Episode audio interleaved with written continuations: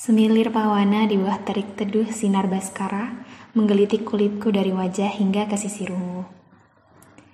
Ini hari Rabu, aku sudah melewati sepanjang jalan dari balai kota, alun-alun, jalan Dewi Sartika, lengkong besar dan kecil, karapitan, sampai ke buah batu.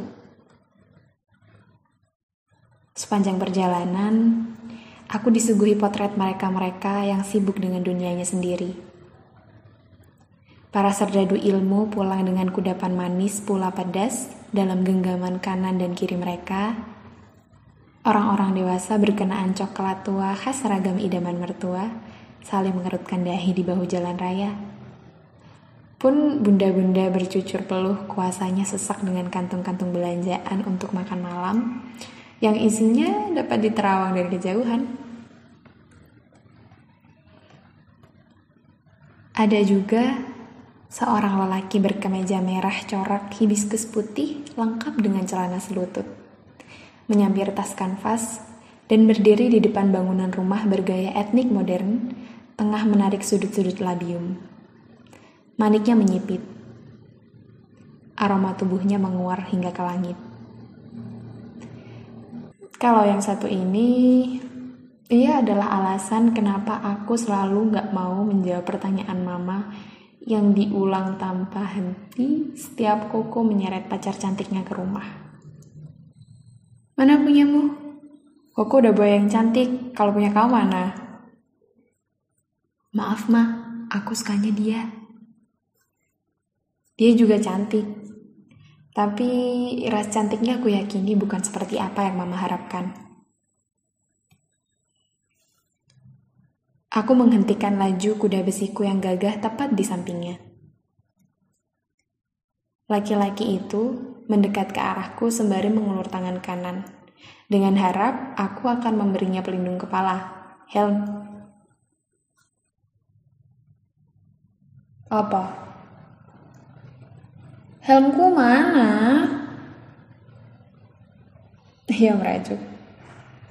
Bibirnya yang ranum mengerucut lucu, disertai tatap sebal, sebab aku malah layangkan goda.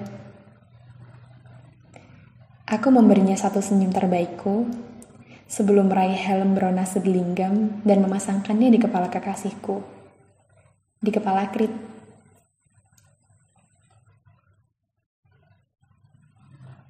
Eh, kebiasaan. Aku juga bisa pakai sendiri, Bilkin. Melihat, ia merajuk lagi. Tuhan, berapa ton gula yang engkau tumpahkan pada Grit waktu itu? Aku penasaran.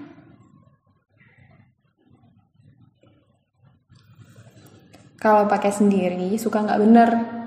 Kamu ingat waktu kita ke tangkuban perahu dan helm kamu terbang karena penguncinya nggak pakem?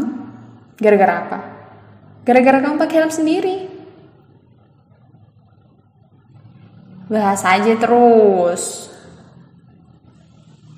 Krit semakin menjadi-jadi. Satu pukulan mendarat di bahuku saat ia hendak mengisi spasi kosong di jok belakang motor yang baru saja dicuci kemarin sore. Udah. Udah, bosku. Dua angguk ku beri. Lantas Krit melingkarkan kuasanya pada pinggangku seolah Bandung dan seisinya buta.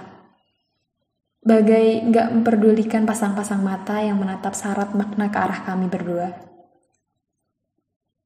Krit seperti sedang berteriak pada mereka kalau kami sama, tapi tengah gila saling mencinta.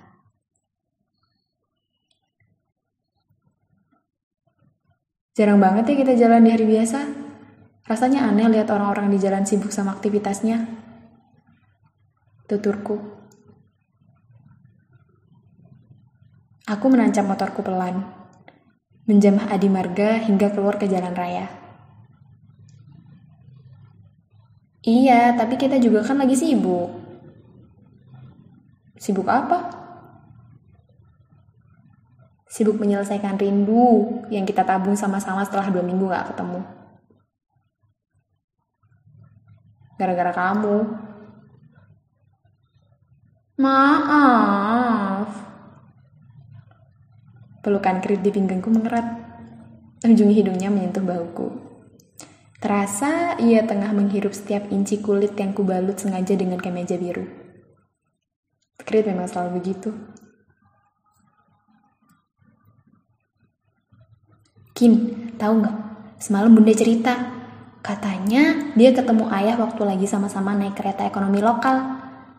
Ayah nyelipin kertas isinya nomor telepon rumah ke tangan bunda sebelum dia turun. Terus bunda iseng telepon di telepon koin. Lucu ya? Aku menelinga tiap kalimat yang diucapkannya. Entah mana yang lebih lucu di antara cerita yang ia lontar atau caranya berbicara. Iya, terus-terus ya. Krit, pipi krit. Sayang. Pipi krit, krit aja. Iya, terus krit. Ada hal penting yang harus kalian tahu. Sejak dua tahun lalu kami memutuskan untuk jadi satu, Krit nggak pernah mau diberi panggilan sayang seperti pasangan kebanyakan. Malu katanya. Bukan malu sebab aku itu pacarnya dan kami adalah sama-sama teruna, tapi malu pada alam semesta karena kupu-kupu di taman suarga pindah semua ke dalam perutnya. Terus ayah ngajak ketemuan.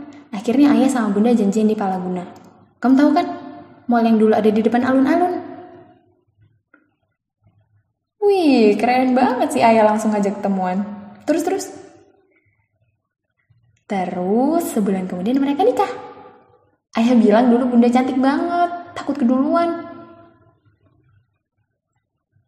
Aku mengintip Krit dari pantulan kaca spion.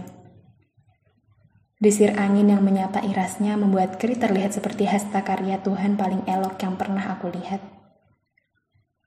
Bahkan sejak awal pertemuan kami. Krit selalu indah.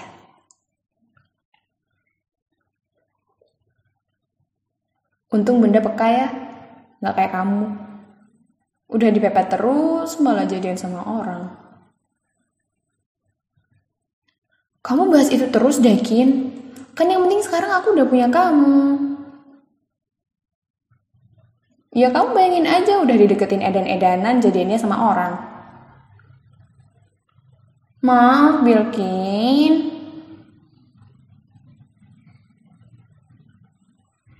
Bandung menuju Sandiakala tiba memang selalu jadi lukisan tawang paling romantis kesukaanku. Kesukaan Krit, kesukaan kami berdua. Krit menjadikan bahuku sebagai lapang landas jemalanya saat itu. Peluknya pun semakin gak terbantahkan seiring dengan laju kendaraan di kanan kiri yang menemani perjalanan kami hingga sampai di tempat tujuan. Apartemenku. Ruang aman kami. Tempat kami akan memecahkan celengan rindu bersama-sama. Kami masuk dulu ya. Kalian tunggu di sini. Jangan intip.